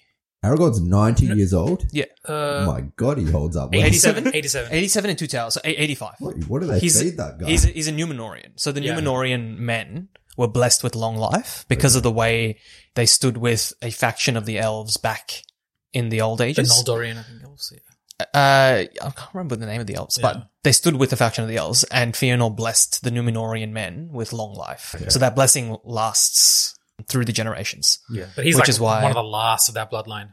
Like, Yeah. yeah, Like the rest are probably like out in Valinor, or if Yeah. they travelled out there, Bo- or Boromir and Faramir, they're descended off that branch, but they don't have that Dunedain blood. so. Boromir would be like 30, wouldn't he? yeah, Boromir would be like 30, 30 or 30, 40. 35. So yeah. is he tech is he the youngest? Almost? He might be, yeah. Boromir- Yeah, So yeah. Boromir is younger than the Hobbits. Hobbits? Yeah, so Merry and Pippin are about, I think they're 10 years younger than Frodo, so 40 each. Because the thing about the books is that from Bilbo's party, when he turns 111, Frodo turns 33 at that party. And then it's 17 years from then before Frodo actually leaves the Shire on his travels to go to Rivendell. Yeah. So and he's we were 50 when he commenting on this last week where it feels like it's like a week. Yeah, yeah. Yeah. Where, where, where Yeah. Gandalf leaves the Shire, goes to Minas Tirith, Yeah. checks out the documents on the ring, verifies what it is. Then he rides up to the boundary of Mordor to see what's going on. Yeah. And he rides back, and it's like He comes back to the Shire a fair bit though in the books. Like it's literally three years. Does Hmm. his thing, comes back to the Shire over and over and again over the period of like I'd say two years, I think, maybe nine months, and then he goes for another nine years out, and then does all that stuff with Aragorn, and Aragorn. Gollum and stuff. Then comes back. So a lot of stuff happens, but yeah, basically, I think Boromir is actually the youngest Yeah. out of And that entire. Gimli would be older than the Hobbits. Gimli. What is Gimli? Actually, Gimli could be the youngest no, no, no. I, I I think Gimli is four, or maybe because maybe. Maybe because I when the when the. Hobbit when the Hobbit happens, Gloin, Gimli's father, Mm. just gives he, he he announces he has a baby boy. So I'm pretty sure Gimli's the youngest. maybe you might be right. Like I think he's like in his twenties Ah, by the time okay. he film. But but, he, but he already has a full beard and Yeah. he looks like he's middle aged. But the, the thing about like the whole hob- the idea about the hobbits being like 50 years old but still middle aged is that they live such wonderful stress free lives with plenty That's of food and yeah. full of nature. So it's like, well, yeah, they they live to be long age, but they're also only like modeled off these mythical creatures that we see in European folklore, like leprechauns or things like they're only four feet tall. They're not really noticeable. If if they're walking around the nature, you double you'll do a double take. Thing. Is that was that a person I just saw? So that's why they were chosen to be the ones to actually sneak in and destroy the ring. And I think I'm not sure. You can maybe clarify this, Bhaskar. That Elrond secretly kind of knew that if Frodo was going to do it, he wasn't going to come back alive. That he was going to die doing this because it's it's such a it requires so much stealth, and it the whole idea was to do it stealthily, because you know, the eye of Sauron, even though in the books it wasn't a fiery ball of, of you know, consciousness. It's that thing that Sauron can see you if you are, you know, if you have an army and you just walk up to the Black Gate saying, I'm going to destroy the ring, I have it here. He's not only going to bring the force to get you, but he's going to see you all the way before you leave your castle. So it's like, that's why whenever someone says, why couldn't they just use the eagles to fly into Mordor and just dive bomb into it and like, you know, plant it off? I get this question all the time from fans. And it's like, that would have meant that Sauron would have seen this from like 10 10,000 steps away. So you saying- had to get close enough to be able to do that, essentially. Or even if you got close enough, like let's say you pass the mountain ranges of Mordor and you had an eagle mount and you got Frodo in the claws on his crane or something, whatever, and you flew the eagle straight towards the mountain. The idea was that at that point itself, there were Nazgul on fell beasts with wings who could protect the you know any aerial assaults. yeah, so even then it would So been. it was like it's it's like there is the will of the ring is connected to the holder, and is also Sauron's will. So if you're doing something, pretty much it's like Sauron kind of knows you're coming. But if you do it, if the only the, the, the only creature that could resist was a hobbit, the Yeah, most as- unlikely of uh, of yeah, and it's like could it, if yeah. if you're sneaking around with the ring, it's like it's really hard to detect it. So Yeah. and not only like the the actual getting to the place, but the emotional toll and the mental toll of actually carrying the ring for that long. we see what happens to, Yeah. to Frodo, and, yeah, towards the end of that, just devastating. Just correct. Gimli's 139 in the books. Oh, okay, there you so he's a lot older. Uh, P- Peregrine is older the than- youngest. So Pippin is 28. Pippin? Merry is 36. Boromir is 40 in the books when he Hmm, lives. Gimli's 139. Because I, I think there was something about dwarves having longer lifespans. I think they live between two to 300 years. Oh, yeah, yeah. Legolas is just very old. No one really knows how old. Aragorn, 87. Gandalf, about 2,000 years. And then Samwise is about 38. Okay. And Frodo is 50, yeah. Okay. So, Yeah. Interesting. makes sense, yeah. A bit of an age gap between Frodo and Sam. Don't know if we can. Uh, 12 years. Yeah. yeah, it's, it's all right. It's not bad. Yeah. yeah. What, what's that formula? Half your age plus uh, Seven. seven. So 25 plus 7. 32. Hey, it's just one year off. Uh, yeah, close enough. Close enough to date. No, He's six years off. He's 38. yeah. No, it's good. If he's older, it's fine. It's only if it's younger, it's dodgy. Dodgy either way for my, for my eyes. What about Lurtz and Saruman? Lurtz and Well, look, it's Saruman. five minutes old. Saruman's like 2,000 something years old. Let's not go there. Let's do the formula. uh, all right. So, anything else? I, I had some trivia that we can go through before we conclude. I mean, if we want to finish off characters, Legolas, Gimli, and I then the guess it's Just hobbits. Merry Pippin. Yeah. Yeah. through yet. Yeah, Merry and Pippin. There's not much to really say. Like, Yeah, they like- just Too much in this one. In this one, Yeah. there's not as much Yeah. to, Yeah. to talk about for them. Like, They're more comedic relief in this. Yeah. Yeah, exactly. I mean, they're good. They're good support characters as well. Yeah. Pippin with the mage kill assist after Moria, killing Gandalf. yeah. oh, actually, one thing about Moria. So in the books, Gandalf wants to go to Moria, right? yeah, yeah. It's But- like, whereas in this, he's very reluctant, and they're forced to go to Moria. yeah, yeah, yeah. It- It's it's a lot more in the books. He's a lot more like open to the idea yeah, of going through Moria because mm. I, I don't think he's the the thing about the movie does this actually pretty well. It's that Gandalf he he knows a lot of stuff, but it's like a distant memory for him. Yeah. So it's like every time even the Balrog comes up, he's like, I, I know what this is, but he's trying to figure out, like trying to remember what he knows about it. and even the password to get into the Yeah. lines as well. Exactly. that, yeah. that was him in the end. It's does like figure it out. everything is a distant memory for him. And Hmm. in the books, it's it's made clear that from what I remember that the the sacking of Moria had not yet reached his his ears. Whereas in this, it's kind of like he almost kind of knows. He knew it. He kind of like he went hints that he knows. Yeah, Something bad he knows, happened Yeah, in the mines. Yeah. yeah. So yeah, he it, like it's it's not the first course of action, but he's a lot more open to the idea than he is in the movies. And another thing, so I always like whenever they're getting chased or they're they're doing something, some reason Frodo always ends up last. Slow. And I, I don't know. I think there might be a reason for it. I think maybe the ring just forces him. Like they talk about the ring as it's not an object; it's it's an entity. They always say the ring, It's, it's an entity. Yeah. the yeah. ring made him do this, or the ring. So it, it's it's got some sort of power Yeah, associated yeah. I mean, with it, it. it Yeah. has properties to kind of change size, to slip off your finger if you're in the water. Like you do Isildur and, and he got killed because of Yeah. it. I, I'm thinking it can even get heavier and lighter. Yeah. Let's say if you're being chased by an enemy, it might get heavier to try and drag you back. Yeah, to try and get you caught because then you would go back to. That's my favorite scene in the movie. The, fa- the part when Isildur dies. When Isildur gets jacked by a bunch of jumps random orcs. Some random dude just jumps, Jumps in. him. and then he decides to go for a swim.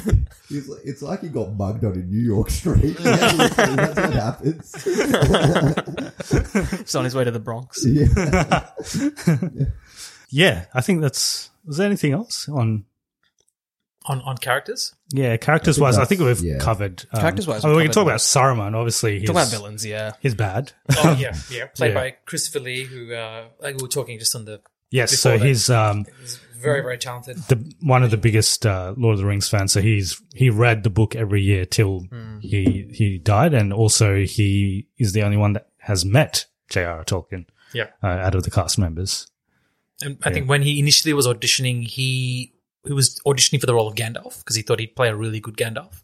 And I was I think Peter Jackson said that Christopher Lee has an amazing booming voice, and that he wants he wanted to use that for Saruman. And he actually Yeah. like initially Christopher Lee was a little bit disappointed, but he actually he loved stepping into that role, and I think he. uh he took that on really, really well. There's a wonderful war story that Christopher Lee shares that's appropriate for Return of the King. Okay, Putting a page in that, we'll, we'll talk We'll about it once that we do Return of the King. But He it's, doesn't do as much in this movie as well. He does more in Yes. the following movie. Yeah. So yeah, Correct. yeah. and we'll talk about it in in the next couple of movies. But I'm pretty sure in the theatrical version, you don't actually get see him no. die. no, no, you don't. Yeah. you don't know what happens to me. Just like, Yeah. oh, Sauron's power. He just stays in the tower. I think you just see Isengard fall, Yeah. but you don't see what happens to him. You just see Treebeard going, you know, the filth of Saruman is washing away. All right, that's that. Yeah, but just in like- the in the extended, you he's definitely dead. You see him. Oh, There's a bit of chiropractic. yeah. Yeah. There's no doubt. you doubt. see the dam break in the theatrical. You Yes. see the dam break. That's two towers. it. Yeah, that's two Yeah. towers. Yeah. It's two towers. That's yeah, it. It's two towers. Yeah, you see, you see all that happening. Yeah. He gets his chiropractic treatment in Return of the King. Oh, yeah. yeah, Yeah, yeah, yeah. yeah. Yeah, yeah, yeah. Yeah, we'll get to We'll talk about yeah, that. Yeah, Yeah, yeah. yeah. I don't know, I'm trying to think about in the books. I remember like the reason he turns evil is is done somewhat well in the movies. I remember in the books it was mentioned that his his task set by the Maia, like the reason he was sent down was to study Sauron and like to study the I want to say dark arts, but to study the dark arts. And that's he starts to admire it, and that's like He gets lured. that's the start of the fall. Yeah. yeah. Yeah, he starts So- to logically list saying, "Well, he's the most powerful entity left in the world. I want this. I should align with him." Yeah. Like he just makes a logical things like, "Oh, that's starts. that's Oh, I don't know if he. I don't know if it goes from that that start, but it goes from like studying Sauron's like like following it. Yeah. like following it realizing that it's actually quite beautiful Yeah. in his words, and then starting to you know It's kind of like Voldemort. Yeah. Mm. yeah Yeah. really wanting alerts, Ooh, Yeah. and then he makes it. Well, a bit of trivia on this actually, and we've already mentioned Star Wars, but uh, Christopher Lee played a similar role in the Star Wars prequels, in which he played Count Dooku, who was a Jedi who turned to the dark side, um, and he's an apprentice to Darth Sidious. So Yeah, basically the same role. interesting." Yeah. The question is, does, does he ask anyone if they know where the history of? No, I Sith, don't yeah. think he ask anyone the history of the Sith. any You know, history. the history of the Yeah. Sith. No, the history of orcs. Unfortunately, it doesn't have. Yeah, it doesn't ask anyone about history. So this role trumps Count Dooku. This, is Yeah. this is why Attack of the Clones oh, failed. okay, no, he does. Count Dooku trains in Clone Wars. He trains Darth Maul's brother. I know who he is. Oh, yeah. alerts. Yeah. No, no, yeah, he's basically alerts. He's this big, big, big, like He's the yellow brute- dude. brute- yellow, Yeah. uh, yeah, dude, and yeah, yeah. There's a moment like that. It's like, do you know what the rule of the Sith is? And he's like, it's rule two. he actually does this. But uh, that guy's not as good as Lurtz though. He's yellow. He's he's cool, but Lurtz is a whole new level. Yeah. Yeah. That's so- That's just sexy. Yeah. Well, what other villains are? It's pretty much just in this. It's actually just Saruman. It's right? literally just alerts. Saruman, uh, the Balrog, you could say, Yeah. is, a, is, a, is a villain. Balrog, Um, yeah. Oh, the Balrog. ring wraiths, of course. yes. Nazgul. Yeah, the yeah. Nazgul. We didn't talk makes about that. The Oh, yeah. um, It's a big one. Yeah. Yeah, they obviously in the first half of this movie they play a pretty prominent role. The scene they have with Aragorn where he fights them, uh, the, the way that scene happens is funny as well. It's uh, it's not meant to be funny, but they they have a fire and Yeah. basically lures them lures them in and Yeah, yeah. Oh, uh, by the way, you know that area where they're cooking sausages and having the fire? That's not a set. That was shot on the mountainside in North uh, North New Zealand. You know that the whole structure of the mountain where Aragorn looks and says, "Amon Sûl." The only thing that's not real is that the very top of the mountain where they've added in a little bit of the, CGI. the structure. They film everything on that mountain, And then when they do At the Top itself, that's the studio. When they actually do the ring wraiths fighting the Yeah. hobbits, that's in the studio. Yeah. Yeah. So it's really the location. Locations were amazing in this film. Yeah. Like Yeah. I can't, I can't speak more highly about that. Yeah. It's, it's a good scene. Oh yeah. Well, Frodo now getting that you shanked. mentioned that, it's it's a real location. The lighting that they have in that scene is consider it's a real location. It's amazing, amazing, that- yeah. how they how they did that. Yeah, yeah, Yeah. that whole nighttime. A lot of, I think, a lot of nighttime shots are more convincing for CGI to play a part in when they do do it. Yeah. Yeah. Especially, yeah. That, that's a quality of this movie is that they do do most of the CGI at night, which makes it less noticeable. Yeah, age is much better. Age is yes. much better. If you see daytime CGI from that era, it's terrible. Yeah. I mean, what's a movie that came out in two thousand one? Harry Potter. Yeah, and that I saw that recently. It doesn't look as good. Spider Man, Spider Man one, Spider Man, Spider-Man. yeah, Spider Man was two thousand two. So 2002? yeah, Yeah. so circa same as sort of Two Towers. Yeah. sort The of Quidditch yeah. scene in Harry Potter does not hold up. Yeah. Yeah. Oh, a lot of it doesn't. You know when they walk into Diagon Alley and the bricks kind of Yeah. Yeah. that you looks- can tell. Yeah. Yeah. The moment you upscale some of those movies to 4K, you can really tell. But this one, Yeah, you just still it still holds up. Yeah. Still Yeah. can't. They hide the CGI in the dark. They use real Yeah. sets, Yep. yeah. good uh, Very- costuming and Yeah. Uh, makeup. Yeah. Prosthetics Very like and- analog style film, Oh, filmography. Yeah. really old school. And, and, the, and the miniatures, or the bigatures they used to call it, because the miniatures were so big in this film, they used to call them bigatures. As I think that's, that's the most monumental uh, device they use in this film because it ages flawlessly. Like there's that one shot when they're going down the river and they approach the Argonath, which is two statues of the Númenórean kings, and they actually made ten foot tall styrofoam statues for that. So they used the miniature and they filmed the reference shots, and then when they put it in the film, it looks real. It looks like it's a giant mountainside statue. And it's like there's a certain realism to something that's actually physically there, even if it's like not to scale. The art, the, the, the for, for a certain period of time, that art was lost. People stopped doing that. They just went straight CGI. Graphics sucked between the like 2005 to 2009. It was terrible. CGI was like a CGI dark ages. It just people stopped doing that.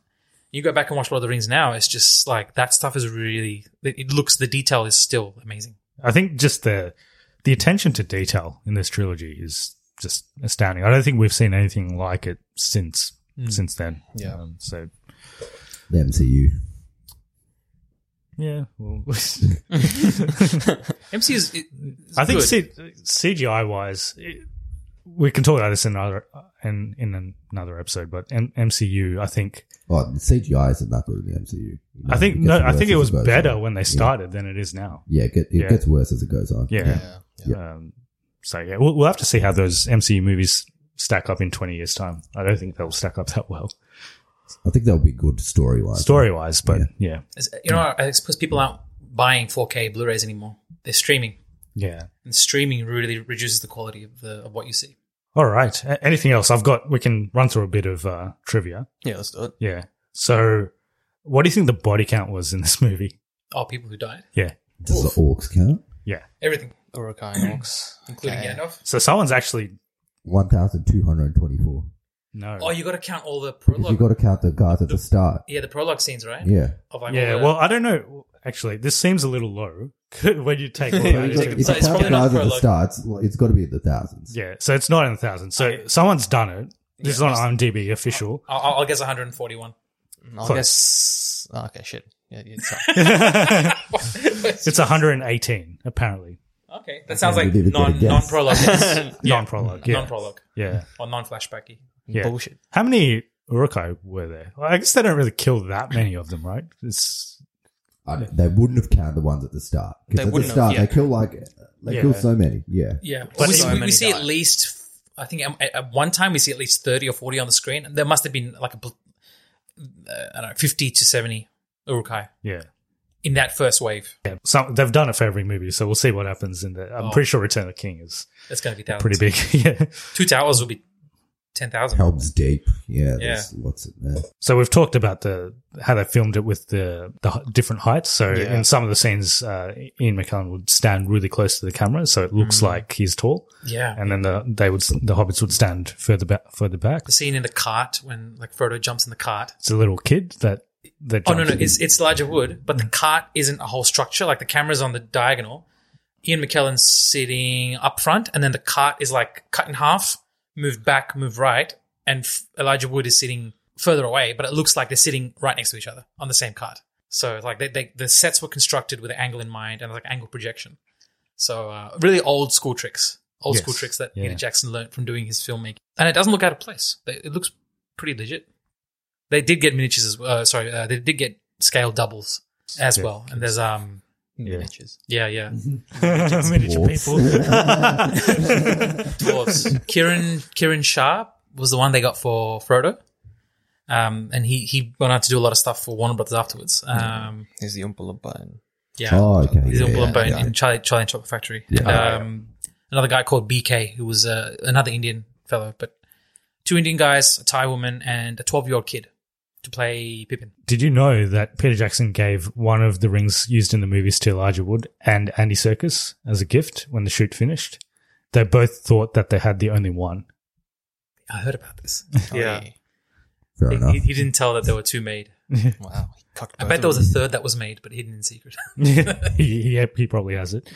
Um, Probably his cock ring. despite playing, I playing, was about to say that. I was, I was I was going to say it's probably on his dick. Yeah. Yeah. One ring to rule. yeah. this is now I'm going to have to edit that out. no, no. d- Keep edit out everything else. Keep only that part. Keep in. that, yeah, yeah. That's our review. Yeah, that'll be our, our, our reel that goes out on Instagram. I'll, just have red to band, find, red band trailer. I'll just have to find uh, relevant footage. That's all. Oh, I'm, I can get you something. right, yeah. All right. Uh, despite playing the dwarf, John Rhys Davies is the tallest actor who, Yeah. of all the members in the Fellowship. So he's six foot one. Okay. Oh, no tall. way. Yeah. Yeah. Yeah, you didn't know? I don't know who was the He's tall tallest. as hell, yeah. Taller than Ian McKellen. Yeah, That's- he's tall as crap. Yeah. Is is Ian McKellen actually? He's not actually that tall. Yeah. And there's a lot of tricks played to make him look really tall. he's Gandalf. average height. Yeah. Because he always seems to like, even when he's Magneto, he looks like he's really tall, but I don't think he's Hmm. actually that tall. Originally, the narr- the narration at the prologue was to be spoken by Elijah Wood, and then it was going to be Ian McKellen. But then they chose Cate Blanchett because she would have act- her character would have been there at that time. Yeah, she Oh, was. Yeah, yeah. and Gandalf, they thought it wouldn't have been as relevant if it was if it, it was Gandalf saying it. And obviously, Frodo saying it wouldn't have really made much sense. Yeah, hmm. Should have had Lurtz saying it. I actually thought he didn't know how to talk, but he Does does he know. have a dialogue? No, he, he knows that. He says uh, Saruman. He says, yeah. find the halfling and when he's like No, shouting whom, at that whom one do you Oh, serve? does he? And he Okay, "Saruman." yeah. Yeah, so he does know how to talk. Fair enough. Yeah. He's got a nice vocabulary. Limited, but but good. Yeah. Yeah. it serves its purpose. Very thorough. Hobbiton was made a year before production began to make it look like it was natural, lived in, Yeah. and complete with a real vegetable patch. Yeah. Uh, so the greens department regulated the length of the grass by having sheep eat it. Wow. Yeah, so it was very Lots of Lifelike. sheep in New Zealand. Yeah. yeah. well, Have you guys? Who's been up to Hobbiton? we You guys have seen- not been. No, we haven't. Yeah. no. Oh, you should see Yeah. it. It's We so meant cool. to go two years ago, actually, but. Yeah. Yeah. Oh, it was only there after they rebuilt it for The Hobbit, but it's yeah, it's so good. good. I remember like Very when we were watching the film. Again, I was just like, everything you're seeing right now is is real. The only thing that's not real is that one tree above Bag End, which is a like synthetic tree, and they actually had to make individual leaves for that tree and stick it on that tree. They sewed on each leaf. Sit on each leaf. individually, And it was just like everything else is is like you, you stand on that hill, you can actually see the whole like Shire as a It's very rebuilt nice, it. yeah. Just so cool. That's what I had in terms of trivia. Uh, there's literally thousands and thousands of pieces of trivia on this movie. Yeah. Um, so go to IMDb. If you're really bored, you can spend a day reading through the trivia about this movie. Yeah, Uh, nice. Yeah. Yeah. Most of it will be on Lurtz. Yeah. Yeah. Well, th- there's one on Lurtz about him um, not being in the books. So Yeah. Yeah. Yeah. But the uh the, the stuntman who plays him comes back for Two Towers and he comes back for Return of the King. He plays pretty important. Uh, Okay, we gotta we gotta spot this character in both There those go. movies. now. Okay. He's going to Yeah. be our, uh, our our our protagonist for Yeah, the, yeah, the podcast series. a bit like a Where's Wally, but it's a Where's Lurtz. Uh, okay. Any anything to conclude with? We're, we're obviously going to be. We'll watch Two Towers soon when we yeah. get a chance, and we'll we'll review that Yeah. um, pretty soon. So b- before the end of Rings of Power, I think they're doing weekly episode releases, right? Yeah. We'll, Yeah. we'll have all of the trilogy out, and then we'll also review Rings of Power once once that's done. All right. So if people want to get in touch with us about their thoughts on fellowship, how do they go about it. We're on all platforms at Cognitive Recalibration, or you can email us at cognitive recalibration podcast at gmail.com. We are actually posting reasonably regularly now on Instagram, uh, Instagram and TikTok. So we've started posting on TikTok so you can watch snippets of our reviews. There's two a week now that we're posting. So if you can't stand listening to us for an hour, you can watch, you can watch a reel of us for a minute. And if you want to support the podcast, you can do so by giving us a review on iTunes or Spotify. So Spotify is just a rating out of five stars. In uh, iTunes, you can actually write a review as well. Uh, so that makes us more discoverable on search engines if we do get more reviews. Thanks to both of you guys. Um, No, thanks for having us on. Welcome. This has been a long time coming. This we Yeah. really wanted to come and talk about this series, which is a masterpiece in every way. Yes. If you're up for it, we'll get you back for Two Towers and Return of the King as well. And Rings of Power as well. Why not? Let's do it. Let's do all of them. Let's do one straight through. Yeah. Yeah. So No, uh, I'm I'm one and done one and done. Okay. for life. well, we were going to get you on for um, Black Adam actually, because you usually come Oh, on, true. come on for Yeah. our uh, DC. Okay, so two and done. Yeah. Yeah. Does he come for our DC? Yeah, you came. You've done Shazam. Shazam. oh, Shazam. Wonder Yeah, I did Woman. Shazam. Yeah. Oh, Wonder that Woman was the 84. other- That was the Yeah. other POS that I, yeah. Oh, 1984. Yeah. Oh, okay. Yeah. yeah. Not a good movie. Anyway, different different franchise. So anyway, thanks thanks everyone for listening. Um, hope you enjoyed it. We could have gone more in depth on this. We could just keep talking about this movie, but There's Um, hours and hours of uh, stuff online if you want more in depth stuff. Um, Yes. Appendices, Reddit posts. Just go to movie detail subreddit and search for Lord of the Rings. It's just page after page after There'll page. after be page. more than we could ever talk about. Yeah. Yeah. A lot of fanfic about Lurtz and Saruman. Yeah. yeah. Not by me. That's a Wattpad. yeah. but I will advertise it. All right. So hope you hope you enjoyed the episode. Hope you're all staying safe and uh, catch our next episode on Two Towers very soon. See you later. Catch up. Ever catch yourself eating the same flavorless dinner three days in a row? Dreaming of something better? Well, HelloFresh is your guilt-free dream come true, baby. It's me, Keke Palmer. Let's wake up those taste buds with hot, juicy pecan-crusted chicken or garlic butter shrimp scampi. Mm. Hello Fresh. Stop dreaming of all the delicious possibilities and dig in at HelloFresh.com. Let's get this dinner party started. Hey, it's Paige DeSorbo from Giggly Squad. High quality fashion without the price tag. Say hello to Quince.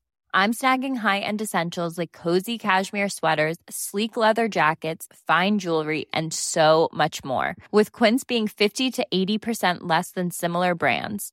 And they partner with factories that prioritize safe, ethical, and responsible manufacturing. I love that. Luxury quality within reach. Go to quince.com slash style to get free shipping and 365 day returns on your next order. Quince.com slash style. When it comes to your finances, you think you've done it all. You've saved, you've researched, and you've invested all that you can. Now it's time to take those investments to the next level by using the brand behind every great investor, Yahoo Finance. As America's number one finance destination, Yahoo Finance has everything you need whether you're a seasoned trader or just dipping your toes into the market. Join the millions of investors who trust Yahoo Finance to guide them on their financial journey. For comprehensive financial news and analysis, visit yahoofinance.com, the number one financial destination, yahoofinance.com.